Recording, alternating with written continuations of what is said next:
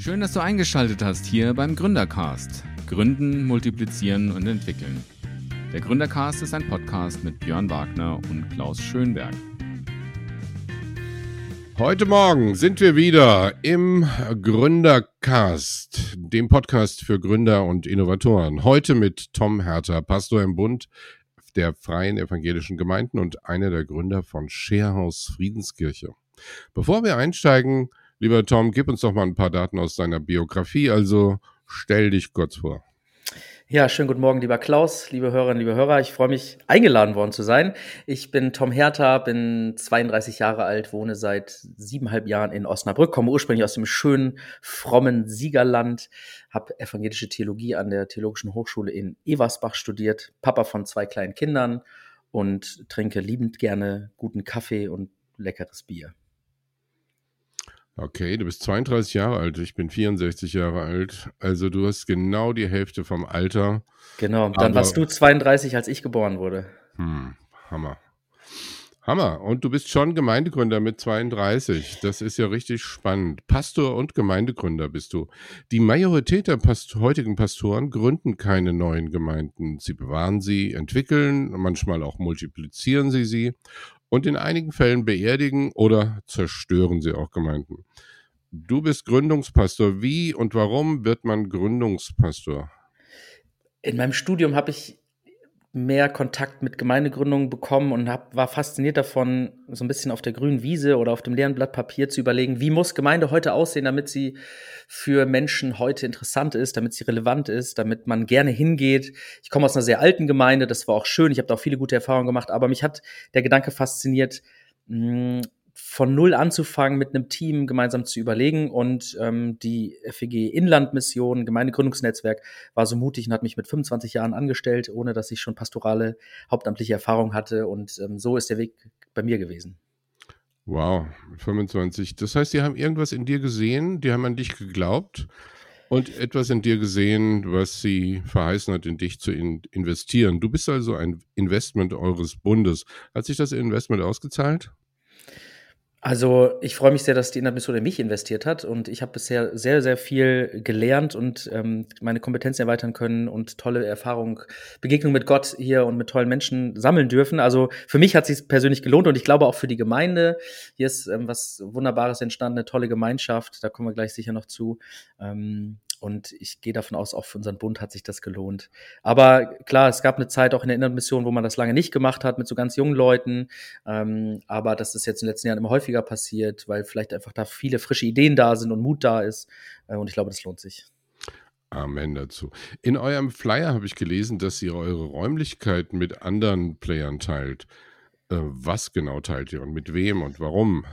Das genau, ist also doch nicht so ähm, alltäglich. Ganz am Anfang unserer Gemeindegründung waren wir unterwegs mit unseren Gottesdiensten in einem Kulturhaus hier, in so einem alten Saal, in so einem schönen Haus. Ähm, wir wollten gerne an Orte sein, die die Menschen aus ihrer Freizeit kennen. Das war der, am Anfang der Ansatz, aber nur für das erste Jahr, weil wir dann die reformierte Jugendkirche hier kennengelernt haben. Das ist, ähm, hier in Niedersachsen gibt es noch reformiert und lutherisch ist noch getrennt und die Reformierten haben ein Jugendkirchprojekt. Das heißt, die haben irgendwann ein altes Haus von ihnen, die Friedenskirche, so heißt das Haus, haben sie der Jugend zur Verfügung gestellt und gesagt, da soll Jugendarbeit passieren, ähm, da soll kreative Sachen sein. Und mit dieser Jugendkirche kooperieren wir jetzt seit ähm, sieben Jahren oder sechs, sieben Jahren. Äh, und mit denen teilen wir uns das Haus. Das ist die Friedenskirche, das ist so eine schöne kleine Kirche, die wird dieses Jahr, nee, in drei Jahren wird sie äh, 100 Jahre alt, also auch noch verhältnismäßig jung. Ähm, und hier feiern wir unsere Gottesdienste, hier sitze ich im Büro und mit denen arbeiten wir eng zusammen. Jetzt sind da zwei Namen. Einmal Friedenskirche und dann auch nochmal Scherhaus. Was ist das eine und was ist das andere und wer seid ihr? Genau, also das Haus ist erstmal die Friedenskirche. Wir sind die freie evangelische Gemeinde und in der Friedenskirche ist noch die Jugendkirche von den Reformierten. Also es ist alles sehr kompliziert. Ähm, aber unter dem Namen Scherhaus Friedenskirche hm, verbirgt sich sozusagen die Kooperation von Freie Evangelischer Gemeinde und Jugendkirche, zusammen noch hier mit dem CVJM, die machen hier auch noch Jugendarbeit, zusammen mit anderen Partnern. Hier sind ähm, ist der Fachdienst Jugend von der Stadt Osnabrück, macht hier Jugendarbeit, das Theater Osnabrück macht hier manchmal Produktion, hier finden Konzerte statt, äh, Abschlusskonzerte von ähm, Musikstudierenden, hier probt ein Chor, hier sind Bandproben, ähm, hier feiern Nachbarn ihre äh, Konfirmationspartys oder ein Beschneidungsfest war mal hier. Also es ist ein sehr buntes Haus und dieser Name Share House soll ähm, nach außen hin verdeutlichen, dass das hier ein Haus ist für den Stadtteil, wo Menschen zusammenkommen, sich begegnen, wo Austausch stattfindet, ähm, aber wo auch jede Institution, Verein, Kirche ihr eigenes Programm macht, ähm, aber eben ähm, geteilt unter einem Dach mit anderen. Okay, das klingt ja eigentlich nach einem kirchlichen Coworking Space. Verschiedenste Player, jetzt kirchlicher Art und dazu noch ähm, kulturell im Stadtteil relevant. Die Gruppen können äh, sich auch beteiligen. Also das finde ich sehr zeitgemäß. Es ist auch vor allen Dingen für die reformierte Gemeinde hier ganz mutig, dass sie sagen, wir kooperieren mit einer evangelischen Freikirche. Das gibt es nicht so ganz häufig in Deutschland. Das ist bei denen auch ein bisschen aus der Not herausgeboren, weil sie dieses Haus auch nicht halten könnten, wenn hier nicht wieder mehr Leben stattfindet und hier mehr passiert. Aber sie haben auch bewusst gesagt, wir wollen hier so eine, so eine Spielwiese öffnen, wo äh, kirchliches Leben stattfindet, kulturelles Leben, politisches Leben, sozialdiakonisches Engagement. Ähm, und wir haben hier einen, ja, einen kleinen Spielplatz, wo wir die Dinge ausprobieren können, wo wir Projekte initiieren können und wo wir auch anderen eine Plattform bieten können, um Sachen zu machen. Ähm, und das, also gerade ist zum Beispiel alle zwei Wochen freitags nachmittags findet ein äh, Kurs von einer, von einer jungen Frau statt, die äh, Kinder in ihrem Selbstbewusstsein stärken möchte, ein Resilienzkurs für Kinder im Grundschulalter. Ähm, und für solche Initiativen bieten wir sehr gerne Räumlichkeiten. Hier war mal ein Tanzkurs von ehemaligen Drogenabhängigen, die quasi sich in der Freizeit dann mit Tanzen beschäftigt haben. Also so kreative Sachen, Leute kommen auf uns zu, wir gehen auf andere zu, das passiert hier. Und ähm, eine Popkirche ist es ja irgendwie auch. Ihr habt ein Festival mit Jonas zum Beispiel gehabt, habe ich drin gelesen. Genau, es gab jetzt nach Corona wunderbare Fördermittel vom Land Niedersachsen. Niedersachsen tritt auf und da haben wir äh, eine Konzertreihe gemacht, ähm, 2021 und 2022. Popkirche haben wir das genannt, wo wir ähm, christliche, aber auch säkulare Musiker eingeladen haben, hier zu spielen. Ähm, das hat hauptsächlich mein Kollege von der Jugendkirche organisiert, aber äh, Konzerte sind hier ein wichtiger Bestandteil. Ich habe mich öfter dann ähm, engagiert für Veranstaltungen so im politischen Bereich. Wir haben zu den verschiedenen Wahlen die Kandidatinnen und Kandidaten eingeladen, zur Oberbürgermeisterwahl, zur Landtagswahl. Letztes Jahr war auch äh, unser Bundespräsident äh, außer Dienst Christian Wulff bei uns zu Gast, den habe ich mal eingeladen. Ähm, der ist auch Osnabrücker und äh, wir haben mit ihm so ein Talkformat hier gemacht. Also ähm, wir wollen so ein bisschen am gesellschaftlichen Leben teilnehmen und ähm, Austausch bieten. Also unglaublich breit aufgestellt, von Musik bis Politik. Und ich habe noch gelesen, dass äh, Basteln mit Frau Hertha, ist das deine Frau wahrscheinlich? Das ist meine Frau, ja. Also wir haben viele kreative Menschen auch bei uns in der Gemeinde. Meine Frau zählt dazu. Ähm, es gab jetzt dann kurz vor Weihnachten so einen Bastelnachmittag, wo hauptsächlich, dann waren es Frauen, äh, Adventskränze gebastelt haben. Oder wir haben mal was gemacht, äh, ähm, äh, Seife herstellen oder wir sind in den Wald Pilze sammeln gegangen. Also äh, wir versuchen auch das, was an Potenzialen bei den Ehrenamtlichen vor allen Dingen da ist, äh, auszuschöpfen, dass Leute was anbieten können, wo man was Neues lernt, wo man miteinander ins Gespräch kommt. Ähm, und da versuchen wir auch quasi Ehrenamtliche zu motivieren, das anzubieten, was sie können. Ihr seid äh, also im besten Sinne gesellschaftsrelevant. Äh, die Kirche bietet Sachen an, die unterschiedlichste Zielgruppen haben und ähm, für die Gesellschaft also interessiert äh, äh, interessant sind. Wie wirkt sich dieser Ansatz, der ja auch schon lange diskutiert wird, zum anderen und den Johannes Reimer ja in Deutschland groß propagiert hat, wie wirkt sich dieser Ansatz, den ihr jetzt umsetzt, für eure Gründungsarbeit aus? Ich finde das Wort Gesellschaftsrelevanz, das oder das ist ein sehr großes Wort. Ähm, gleichzeitig ist unser Ansatz zu sagen, wir wollen Kirche so gestalten, dass sie in unser Leben passt und dass unser Leben in diese Kirche reinpasst und dass das Ganze nicht zwei unterschiedliche Welten sind. Also, dass wir nicht sonntags morgens in die Kirche gehen und das, was die restlichen sechs Tage passiert, das steht auf einem anderen Blatt Papier, sondern der christliche Glaube erhebt ja den Anspruch, sich auf unser Leben auszuwirken und ähm, wir fragen danach, wie würde Jesus handeln? Was ist sein, sein Ziel, sein Sinn für unser Leben? Was bedeutet Reich Gottes? Und das versuchen wir so im Kleinen hier abzubilden. Ähm, wir sind auch keine Riesengemeinschaft, also das ist auch, äh, hier sitzen sonntags bei uns in Gottesdiensten 30 30 bis 50 Leute. Ähm, aber wir bieten ein ganz buntes Programm, wo auch sehr unterschiedliche Menschen andocken können. So. Also ich würde sagen, ja, wir sind gesellschaftsrelevant. Ähm, ich bin dann immer ein bisschen bescheiden, was so die, die Auswirkungen in die Stadt hinein angeht oder so. Aber wenn man einzelne Biografien sich anguckt oder ähm, Menschen, die bei uns zum Glauben gekommen sind oder wieder glauben oder noch glauben, das, ähm, ja, dafür sind wir, glaube ich, eine ganz gute Anlaufstelle. Ähm, vielleicht eine Frage nochmal zu dem äh, Thema drei Kirchen oder zwei bis drei Kirchen und, und Initiativen in einem äh, Gebäude. Ähm, gibt es da auch eine Konkurrenzsituation oder dass Sie einen Angst vor einer Freikirche haben oder, oder umgekehrt? Oder hat also sich das komplett erledigt? Eine Konkurrenz gibt es nicht. Ähm, es sind sehr unterschiedliche Institutionen, die hier aufeinandertreffen, aber gerade so durch die engen Beziehungen im hauptamtlichen Team, also mit dem Jugendreferenten, mit den Pastorinnen, Pastoren der reformierten Gemeinde, da ähm, ist ein ganz, ganz enges Vertrauen und Miteinander, auch Freundschaften. Und ähm, da hat es auch ein bisschen so seinen Ursprung genommen. Und klar, es braucht dann immer eine gewisse Zeit. Man muss sich kennenlernen, man muss erleben, wie tickt diese andere Gemeinschaft. Ähm, jeder hat so seine Eigenarten. Mhm, aber ich, ja, ich bewundere die reformierte Gemeinde dafür, dass sie sagen, wir, wir probieren das hier aus und ähm, die haben noch ihre Kirche, wo sie sonntags morgens ihre Gottesdienste machen. Aber hier äh, investieren wir. Hier wird auch die, in diesem Jahr sind große Renovierungs- und Sanierungsmaßnahmen geplant. Also wir investieren auch in dieses Haus.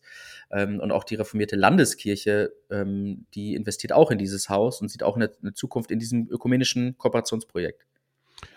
Und das, davon gibt es ja nicht viele, dass sie tatsächlich ökumenisch sind. Und ähm, wobei das ja eigentlich eine wirklich zukunftsträchtige Entscheidung ist, denn ähm, von der Gesellschaft aus werden Kirche entweder kritisch wahrgenommen und die verstehen gar nicht die Ausdifferenzierung, die es in Freikirchen gibt. Also von daher ist das ein sehr schönes Symbol und ähm, und ein Beispiel einfach für Zukunft für mich. Mhm. Und ich glaube auch, dass die, ich sag mal, ich nenne es mal die alten Kirchen, die großen Kirchen, die haben ja das große Pfund der vielen Räumlichkeiten und Häuser. Und vielleicht ist das hier so ein kleiner ähm, Beitrag dazu, was mit so einem Haus passieren kann, wenn da gute Beziehungen sind und wenn da Motivation da ist, dass jetzt sage ich mal platt, nicht abgerissen wird und da kommt irgendwie ein großes Wohnhaus hin. Wir brauchen auch Wohnraum, aber wir brauchen auch Gemeinschaftsflächen, wo man sich begegnet. Und ähm, unsere ökumenische Kooperation hier im Scherhaus Friedenskirche ist ein Beispiel dafür, wie man alte kirchliche Gebäude auch nutzen kann und nicht nur mit einem Player, sondern mit mehreren. Absolut. Was ist in eurer Gründung besonders gut gelungen und wo seid ihr krachend gescheitert? Ähm, also ich, ich, ich tue mich immer ein bisschen schwer damit, die Sachen zu benennen, die richtig gut sind. Ähm, aber ich glaube, wir, uns ist gut gelungen, dass wir eine authentische Gemeinde sind, wo wir über das reden, was wir denken, glauben, hoffen und woran wir zweifeln. Also ich predige so, wie ich auch denke. Ich muss mich hier nicht verstellen. Ähm, und das erlebe ich auch bei den Leuten, die zu uns in die Gemeinde kommen oder die hier sind. Das ist uns richtig gut gelungen, dass wir sehr authentisch sind. Ähm, wir haben die große Herausforderung, dass wir Nee, wir haben das große Glück erstmal, dass wir viele junge Menschen sind und darin besteht die Herausforderung, dass wir eine super hohe Fluktuation haben und manchmal ein bisschen unter dieser ganzen Unverbindlichkeit leiden. Also wir haben in die DNA in unserer Gemeinde eingepflanzt, dass du hier mitmachen kannst, aber nicht musst, dass du mal dabei sein kannst und dich wieder zurückziehen kannst. Und das bietet für viele eine große Möglichkeit, Kirche neu kennenzulernen und anzudocken und langsam Vertrauen zu fassen. Nur unsere Arbeit lebt davon, dass sich Menschen langfristig und verbindlich engagieren. Und manchmal sagen wir so ein bisschen salopp, die ähm, die Unverbindlichen, die können hier hinkommen, weil es die Verbindlichen gibt. Mhm. Und das ist, das ist natürlich, darunter leiden auch Vereine, Parteien, Kirchen, alle Institutionen. Das Engagement verändert sich. Ähm, und das, da muss, muss man auch drauf eingehen. Es gab mal einen Zeitungsartikel über unsere Gemeinde, da wurden wir, ähm, da wurde das ein bisschen, ja, suffisant genannt, wir sind so eine Art Lebensabschnittsgemeinde. Ähm, ich finde das ganz positiv, wenn Kirche es schafft, für konkrete Lebenssituationen eine Heimat zu bieten und nicht den Anspruch zu haben, wenn du jetzt hier bist, musst du aber auch 15 Jahre hier bleiben. So, also ähm, natürlich ist es immer schön, wenn Leute langfristig eine Heimat finden, aber wenn Menschen für drei Jahre hier in der Stadt sind für ihren Bachelor und es dauert vier Jahre, bis sie hier in der Gemeinde ankommen, dann ist es zu spät. Ja, Genau, unsere Gesellschaft hat sich ja in dem Sinne verändert, dass man sich gerne projektweise und ja, zeitweise, lebensabschnittsweise einbringt. Und von daher schneller Einstieg, schneller Ausstieg. Wie, wie macht ihr das, dass Leute schnell einsteigen bei euch? Also gibt es da gibt's keine Eingangsprüfungen sozusagen, Tests, die die bestehen müssen, ihr Glaubenszeugnis und Heiligungsperspektive der letzten fünf Jahre? Ja, also wir versuchen so ein bisschen diese, dieses englische Modell äh, Belonging Before Believing umzusetzen, dass Ja. Leute dazugehören, mitmachen, bevor sie schon ihr Glaubensbekenntnis aussprechen können. Ähm, das fängt an, dass Leute dann relativ zügig bei uns mit bei den praktischen Sachen mitmachen oder kreative Sachen anbieten, auch mit Musik machen ähm, in den verschiedenen Bereichen. Natürlich, wenn ich jetzt aussuche, wer predigt hier, wer ähm, wer verkündigt, dann will ich hier Leute haben, von denen ich weiß, dass sie an Jesus Christus glauben und an den drei einen Gott. Ähm, aber was so diese Mitarbeit ganz konkret angeht, da sind unsere Hürden sehr, sehr gering und wir versuchen ähm, eine Kultur zu leben, wo wir wahrnehmen, wer neu ist und wer ähm, vielleicht sich engagieren möchte. Wir gehen auf Leute zu. Da sind wir aber sehr unkonzeptionell unterwegs. Also wir haben jetzt nicht so, eine, äh, so ein klares Konzept, wie wir genau damit umgehen und Leute onboarden. Also da sind wir strategisch nicht so stark. Mhm. Also ihr habt kein Begrüßungsteam, das genau die erkennt, die neu sind, auf die zugeht oder ihnen Geschenk gibt, nach, mit einer Kontaktkarte nach ihren persönlichen Daten fragt, sie zum ersten Essen einlädt. Das habt ihr alles nicht. Also ein ähm, Begrüßungsteam haben wir. Ähm, wir nennen es Servus-Team, obwohl wir im Norden sind, was überhaupt gar keinen Sinn ergibt. Aber ähm, es gibt Menschen, die hier be begrüßen am Eingang oder auch auf Leute zugehen. Ich meine jetzt eher so diese Follow-ups, also ähm, dass man dann irgendwie einen Kurs besucht, einen Gabenkurs So, oder solche okay. Sachen. Also das gibt's nicht. Ja. Aber genau, ich bin selber, das ist meine Kompetenz, meine Begabung, dass ich sehr gut auf Leute zugehen kann und sie einladen kann, mit äh, sie mit anderen in der Gemeinde verknüpfe, sie in Kleingruppen integrieren. Ähm, das da, und ich bin auch nicht der Einzige, der das macht und ähm, ja, da das funktioniert schon. Nur ich genau, wir haben jetzt nicht so so krasse Strategien dahinter sozusagen. Ja, aber eine Strategie, dass die Leute, die extrovertiert sind, auf neue zugehen und die dann schon am ersten Tag mit drei, vier anderen Leuten verbinden, das ist schon mal eine sehr, sehr gute Strategie. Mhm. Äh, gerade wenn sie nächstes Mal wiederkommen und dich nicht treffen und dann sagen, oh, jetzt spricht mich doch gar keiner an. Also Mhm. wenn man eine Kultur aufbaut der Aufnahme und der Annahme, das höre ich jetzt gerade raus, dass ihr das auch habt. Ja. Ähm, wenn eine, wenn eine Kirche unterwegs ist, muss sie auch immer äh, Herausforderungen bewältigen. Welche Herausforderungen waren denn für dich die eindrücklichsten, die ihr bewältigen musstet? Ich glaube, dass wir ähm, als Freikirche uns am Anfang hier ein Standing erarbeiten mussten. Also Osnabrück hat eine sehr hohe Dichte an Kirchen, es ist sehr ökumenisch aufgestellt, katholisch, evangelisch ähm, und auch schon eine ganz große Zahl an Freikirchen. Und gerade so in den ersten Monaten, Jahren war es eine Kommunikationsaufgabe und eine Vertrauensaufgabe, zu sagen, es ist gut, wenn hier mehr Räume fürs Evangelium entstehen und das bemisst sich nicht an der Anzahl der Kirchtürme, ob wir unseren Auftrag erfüllt haben oder nicht, sondern äh, ob Menschen eine geistliche Heimat haben, zum Glauben kommen und so. Also das war gerade in den ersten Jahren ähm, eine wichtige Aufgabe, aber da war mir auch viel dran gelegen, dass wir mit den mit den Geschwistern in den anderen Kirchen äh, zusammen unterwegs sind, dass man sich kennt. Wir engagieren uns in der ACK vor allem. Ähm, das war so eine Aufgabe, eine Herausforderung. Ähm, ja, und dann haben wir, wir haben von Anfang an gesagt, wir wollen sozusagen unsere missionarische Ausrichtung ähm, geht in erster Linie dahin, dass wir sagen, wir gestalten Kirche so, dass sie uns gefällt und wir, dann gehen wir davon aus, dass sie auch den Menschen in unserem Umfeld gefällt. Also das, äh, ich hatte immer den Mindestanspruch, ich will mich nicht schämen, jemanden bei mir in die Gemeinde einzuladen. So, also das ist das Mindeste ähm, und das hat zur Konsequenz zum einen, dass Leute aus dem Umfeld kommen, also dass man sich dafür interessiert, was, äh, was macht denn mein WG-Mitbewohner, was macht denn meine Freundin da und äh, auch hier bleiben. Ähm, wir sind das ändert sich so langsam, aber dadurch eine relativ homogene Gruppe gewesen. Also was so die Nationalitäten angeht, was das Alter angeht, ähm, eine relativ junge Truppe, die allermeisten deutscher Hintergrund, viele Akademikerinnen, Akademiker. Ähm, das ändert sich so langsam, aber das hat natürlich ist die Konsequenz daraus, dass man sagt, wir fangen in unserem Umfeld an. Ähm, genau, und das andere ist, dass wir dadurch auch nicht die Massen erreichen. Also wir machen keine große Evangelisationsveranstaltung auf dem Bahnhofsgelände und wir gehen nicht in die Fußgängerzone, ähm, sondern wir versuchen das über den persönlichen Kontakt zu machen. So und das ist zäh und das dauert lange und aber das ist für uns, das gehört für uns eben auch zu diesem authentischen Christsein dazu. Mhm. Ähm, Nochmal zur, kurz zurück zur Zusammenarbeit. Welche Chancen hat die, das kirchliche Coworking Space Center besonders hervorgebracht? Oder anders gefragt, ist euer Modell skalierbar oder wie ein Solitär einzigartig und unwiederholbar? Ich glaube, es ist skalierbar in der Hinsicht, die ich eben schon angesprochen habe, was die Räumlichkeiten angeht, dass in alten Gebäuden kirchliches Leben stattfindet und soziales Leben, kulturelles Leben.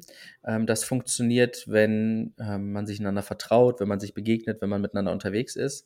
Ähm, und die große Chance hier oder das, was wir erleben, ist, dass auch andere Institutionen darauf aufmerksam werden, mit dabei sein wollen, uns ansprechen. Ich hatte gestern ein Treffen mit äh, einer Frau, die organisiert hier jedes Jahr das äh, Filmfest, ein kleines Filmfestival in Osnabrück und die wollen so Stadtteilkinos machen und ähm, wollen unter anderem auch hier sein. Also es sind Leute, die kommen auf uns zu, weil sie das interessant finden. Ähm, die Räumlichkeiten, aber auch das, was hier passiert. Ähm, und das ist ja schon mal ein ganz schöner Effekt, wenn Kirche ein Ort ist, wo äh, ja, der die Leute anzieht.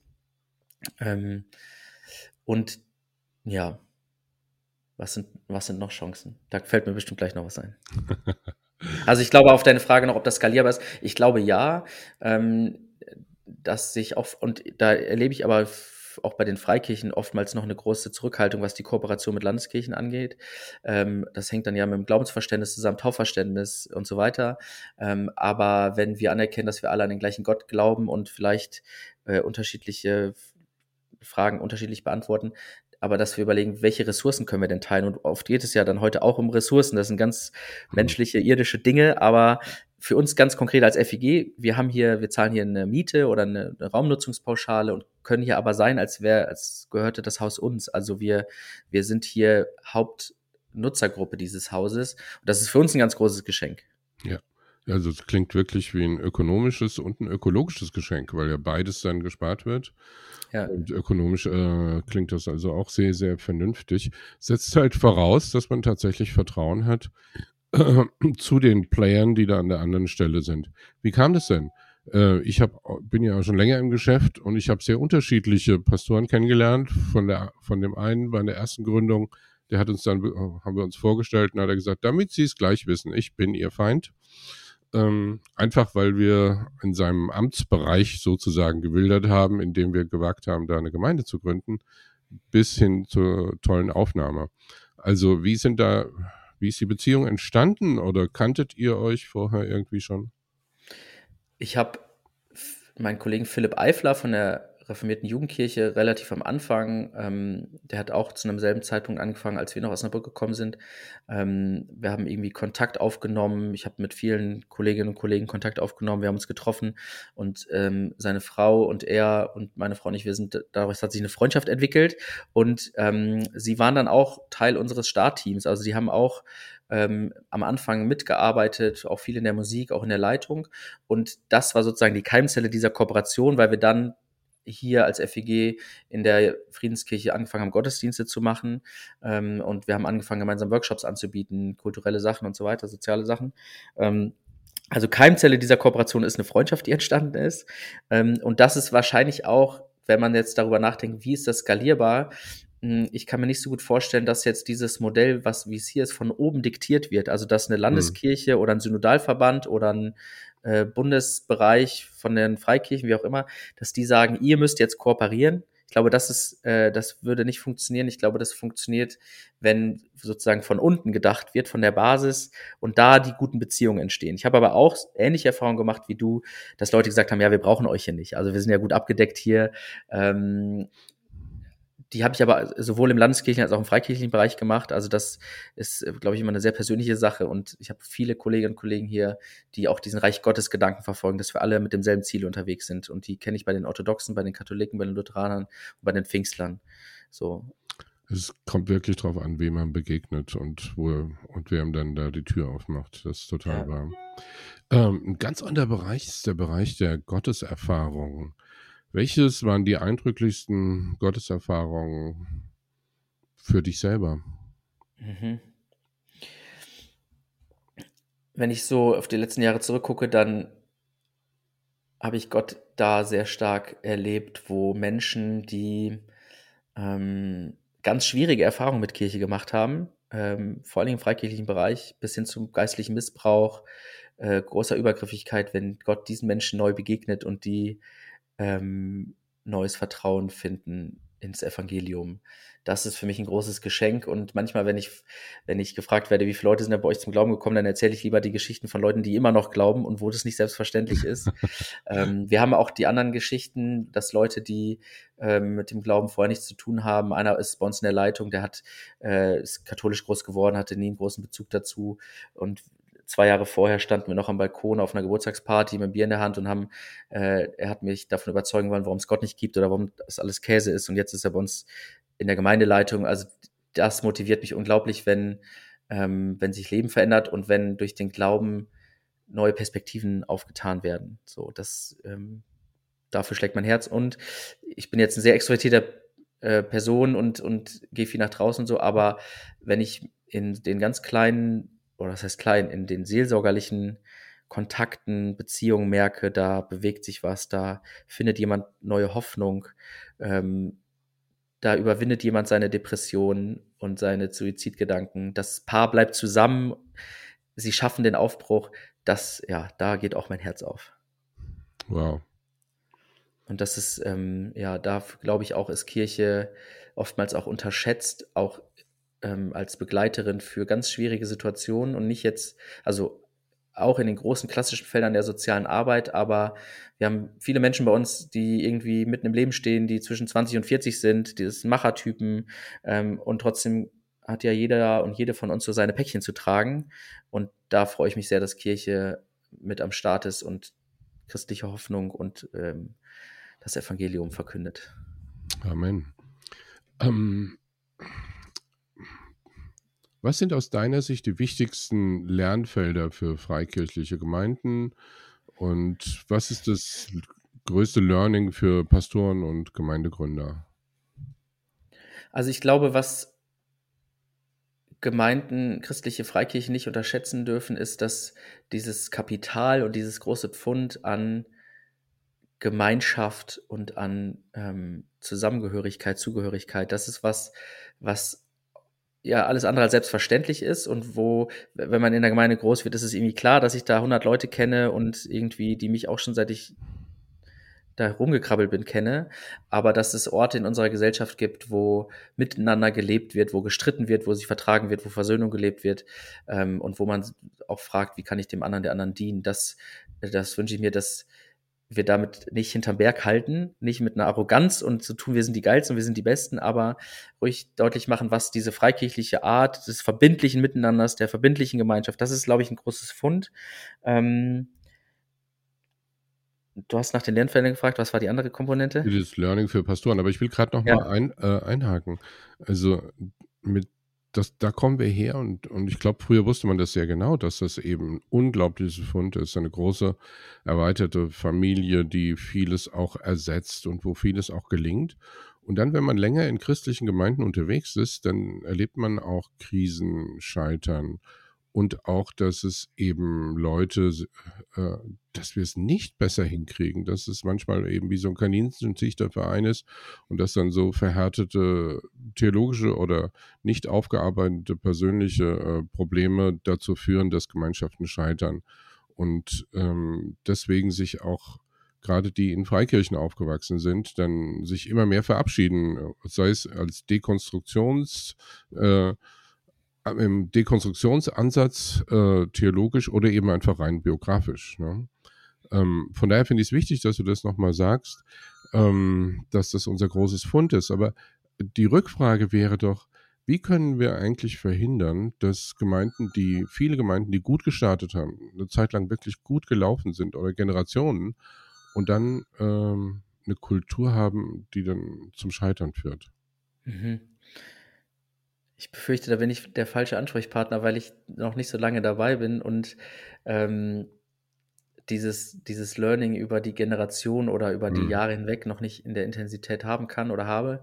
Ähm, also wir haben versucht, in die DNA unserer Gemeinde einzupflanzen, diesen Gedanken, wir bleiben immer unterwegs und wir begrüßen die Veränderung bei gleichzeitiger Konstanz und den Dingen, die, die wir auch brauchen. Also unsere Gottesdienste, die verändern sich immer so ein bisschen und wir, wir doktern an den Gottesdienstzeiten und an den Formaten rum und so. Aber unsere Gottesdienste und unsere Kleingruppen, das sind die großen Konstanten in unserem Gemeindeleben. Die brauchen wir, ähm, damit wir daneben alles Mögliche machen können und ausprobieren können und flexibel sein können. Ähm, ich glaube, so ticken wir Menschen. Wir brauchen irgendwie diese, diese äh, festen Sachen, die uns ein bisschen Halt geben und Rhythmus geben und so. Ähm, aber wir müssen auch die Offenheit haben, dass wir Neues ausprobieren und Dinge, Dinge verändern. Ähm, wir haben das auch bei uns in der Gemeinde gemerkt, als Corona anfing. Wir haben vorher immer sonntags nachmittags Gottesdienst gemacht mit Kaffeekuchen und dann gab es erst Kaffeekuchen, dann haben wir Gottesdienst gefeiert, danach saß man noch da, hat die Reste verputzt so. Mhm. Ähm, und dann war Corona und dann haben wir auch dann bei Präsenzgottesdiensten erst mal ganz vorsichtig ohne Gemeinschaftssachen wie Essen und so das gemacht und gesagt, hey, aber das ist doch dann jetzt kein FEG-Gottesdienst, wenn es hier kein Kaffeekuchen gibt. Also es gibt dann auch sofort so Identitätsmarker und das wird am Kuchenteller festgemacht. Mhm. Ähm, ich glaube, das ist, das, äh, das ist gut, wenn es solche Konstanten gibt. Ähm, und gleichzeitig ist es immer ein bisschen schwierig, wenn sich so sprichwörtliche heilige Kühe entwickeln. Ja, ähm, absolut. Ich glaube, dass das sogar, du hast sogar einen Kernbereich äh, berührt, in dem, wenn in der Kultur der Gemeinde drin ist, dass wir, dass Veränderung zu uns, für uns normal ist, dass sie gewollt ist, bei gleichzeitiger, also die, die, der Kern, wir vermitteln, die Gemeinde ist für euch ein sicherer Ort und es gibt sichere Bausteine und gleichzeitig seid sicher, wir werden euch jedes Jahr Herausforderungen. Also die zwei Pole sozusagen, an denen Gemeinden ihre Spannung erhält und gleichzeitig auch ein Stück gesund bleibt. Mhm.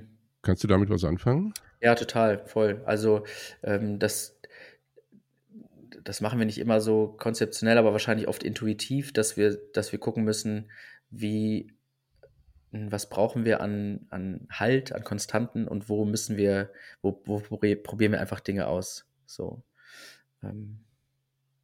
Du hast es eben noch an, das, da wollte ich gerne nochmal nachhaken, angesprochen, dass ja äh, das auch nicht immer so gut klappt bei uns in den Gemeinden mit einer Gemeinschaft sein und sich lieben und Versöhnung leben und so weiter. Ähm, das, das erleben wir auch hier. Wir sind auch keine, äh, wir sind auch keine Heiligen, das ist völlig klar. Ähm, wir scheitern da und ähm, ich, ich finde es immer ähm, wichtig, das als Ziel oder als ja auch als geistliche Grundlage im Auge zu behalten. Wir sind der Leib Christi und verbunden, nicht weil wir alle gleich sind oder das gleiche denken, sondern weil Christus uns verbindet. Äh, und dann ist, tickt das Auge eben anders als der Fuß und wir haben andere Aufgaben. Ähm, und das finde ich hat eine große Chance auch in unsere Gesellschaft hinein, ein verbindendes Element zu haben und zu sein, was über meine mein Aussehen, meine Nase, meine Herkunft, meine sexuelle Orientierung hinausgeht, sondern das ist Christus, an den ich glaube, der uns mhm. verbindet. So, und das ist immer äh, Ziel, Vision und wie es sein soll zugleich, aber wir scheitern daran irgendwie natürlich auch. Also ähm, dafür gibt es dann auch Christus, der für uns am Kreuz stirbt. Ja, aber ihr bist ja trotzdem heilig, wenn, wenn Heiligsein durch meine Zugehörigkeit zu dem Heiligen definiert ist, dann leite ich dort meine Heiligkeit ab und nicht unbedingt aus meinem perfekten Leben. Ja, ja, also genau. Also das ist, ähm, also von daher, lass dir dir gefallen, hey, du bist ein Heiliger, du bist ein Starker, du bist ein Held. Das dürfen wir uns äh, sicher zusagen. Und ich habe einen guten Freund, Pastor, der immer, wenn ich den anrufe, dann sagt er, hey, Starker. Und ähm, und manchmal bin ich ja auch in Situationen, wo ich mich äh, alles andere fühle als irgendwie stark. Aber er erinnert mich dran, wer ich bin oder wer ich sein kann in Christus. Das ist äh, sozusagen meine spirituelle Heiligkeit, die in Gott ist und die in Christus ist. Und das ist was sehr, sehr Spannendes. Was hast du mit äh, als Pastor, was war dein größtes Learning bisher in der Gemeindegründung?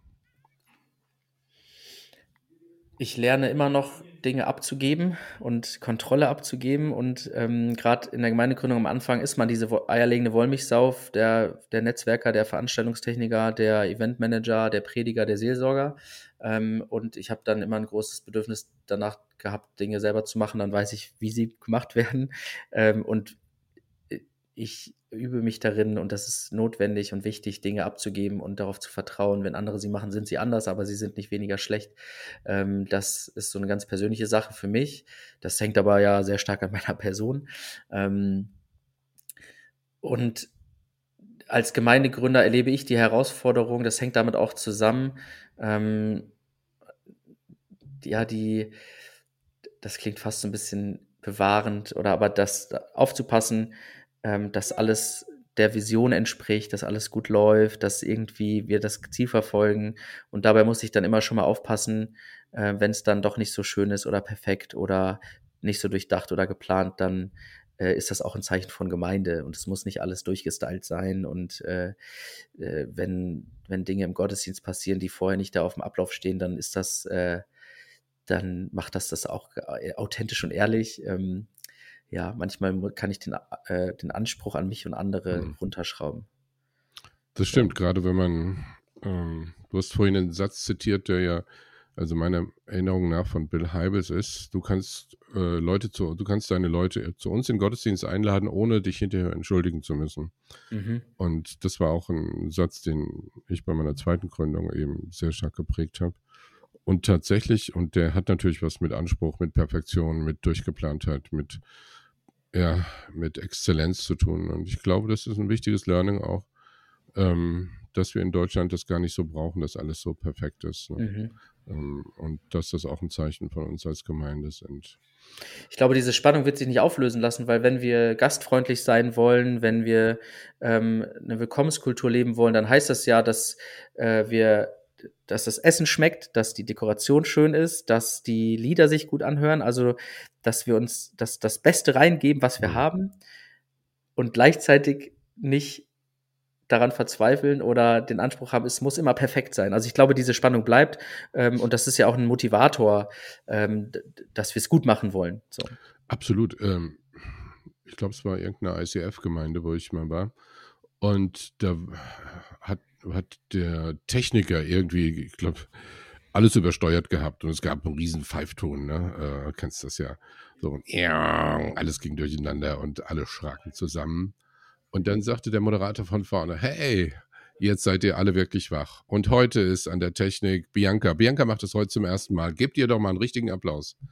Ja, das super. fand ich so geil. Äh, so eine schreckliche Situation. Äh, äh, den jetzt nicht fertig zu machen. Ja, wir haben heute das, Bianca heute ist das erste Mal da. Wir werden ihr nochmal vergeben. Sie bekommt eine zweite Chance. Wir sind eine Gemeinde, die barmherzig ist und zwar genau einmal. Ja, ja genau. Das war so cool irgendwie. Dachte ich, so wird Kultur geprägt, in der äh, man gerne auch Fehler macht. Wir sind schon am Ende. Im Finale machen wir manchmal was. Wir bitten dann den Gast, folgende Sätze zu vollenden. Das sind sechs Punkte heute. Gemeindegründung ist immer aufregend. Unser Gründungsprojekt ist ein Modell für gelungene Kooperation. Gebet in der Gründung spielt eine wichtige Rolle. Wir beten zu wenig. Dankbar bin ich vor allem über tolle Menschen, die sich in der Gemeinde engagieren. Wenn ich nochmal eine Gemeinde gründen würde, dann wäre ich gelassener. Das war der Gründercast. Wenn dir diese Folge gefallen hat, dann teile sie doch über den Social Media Kanal deiner Wahl und gib uns einen Like. Dankeschön dafür.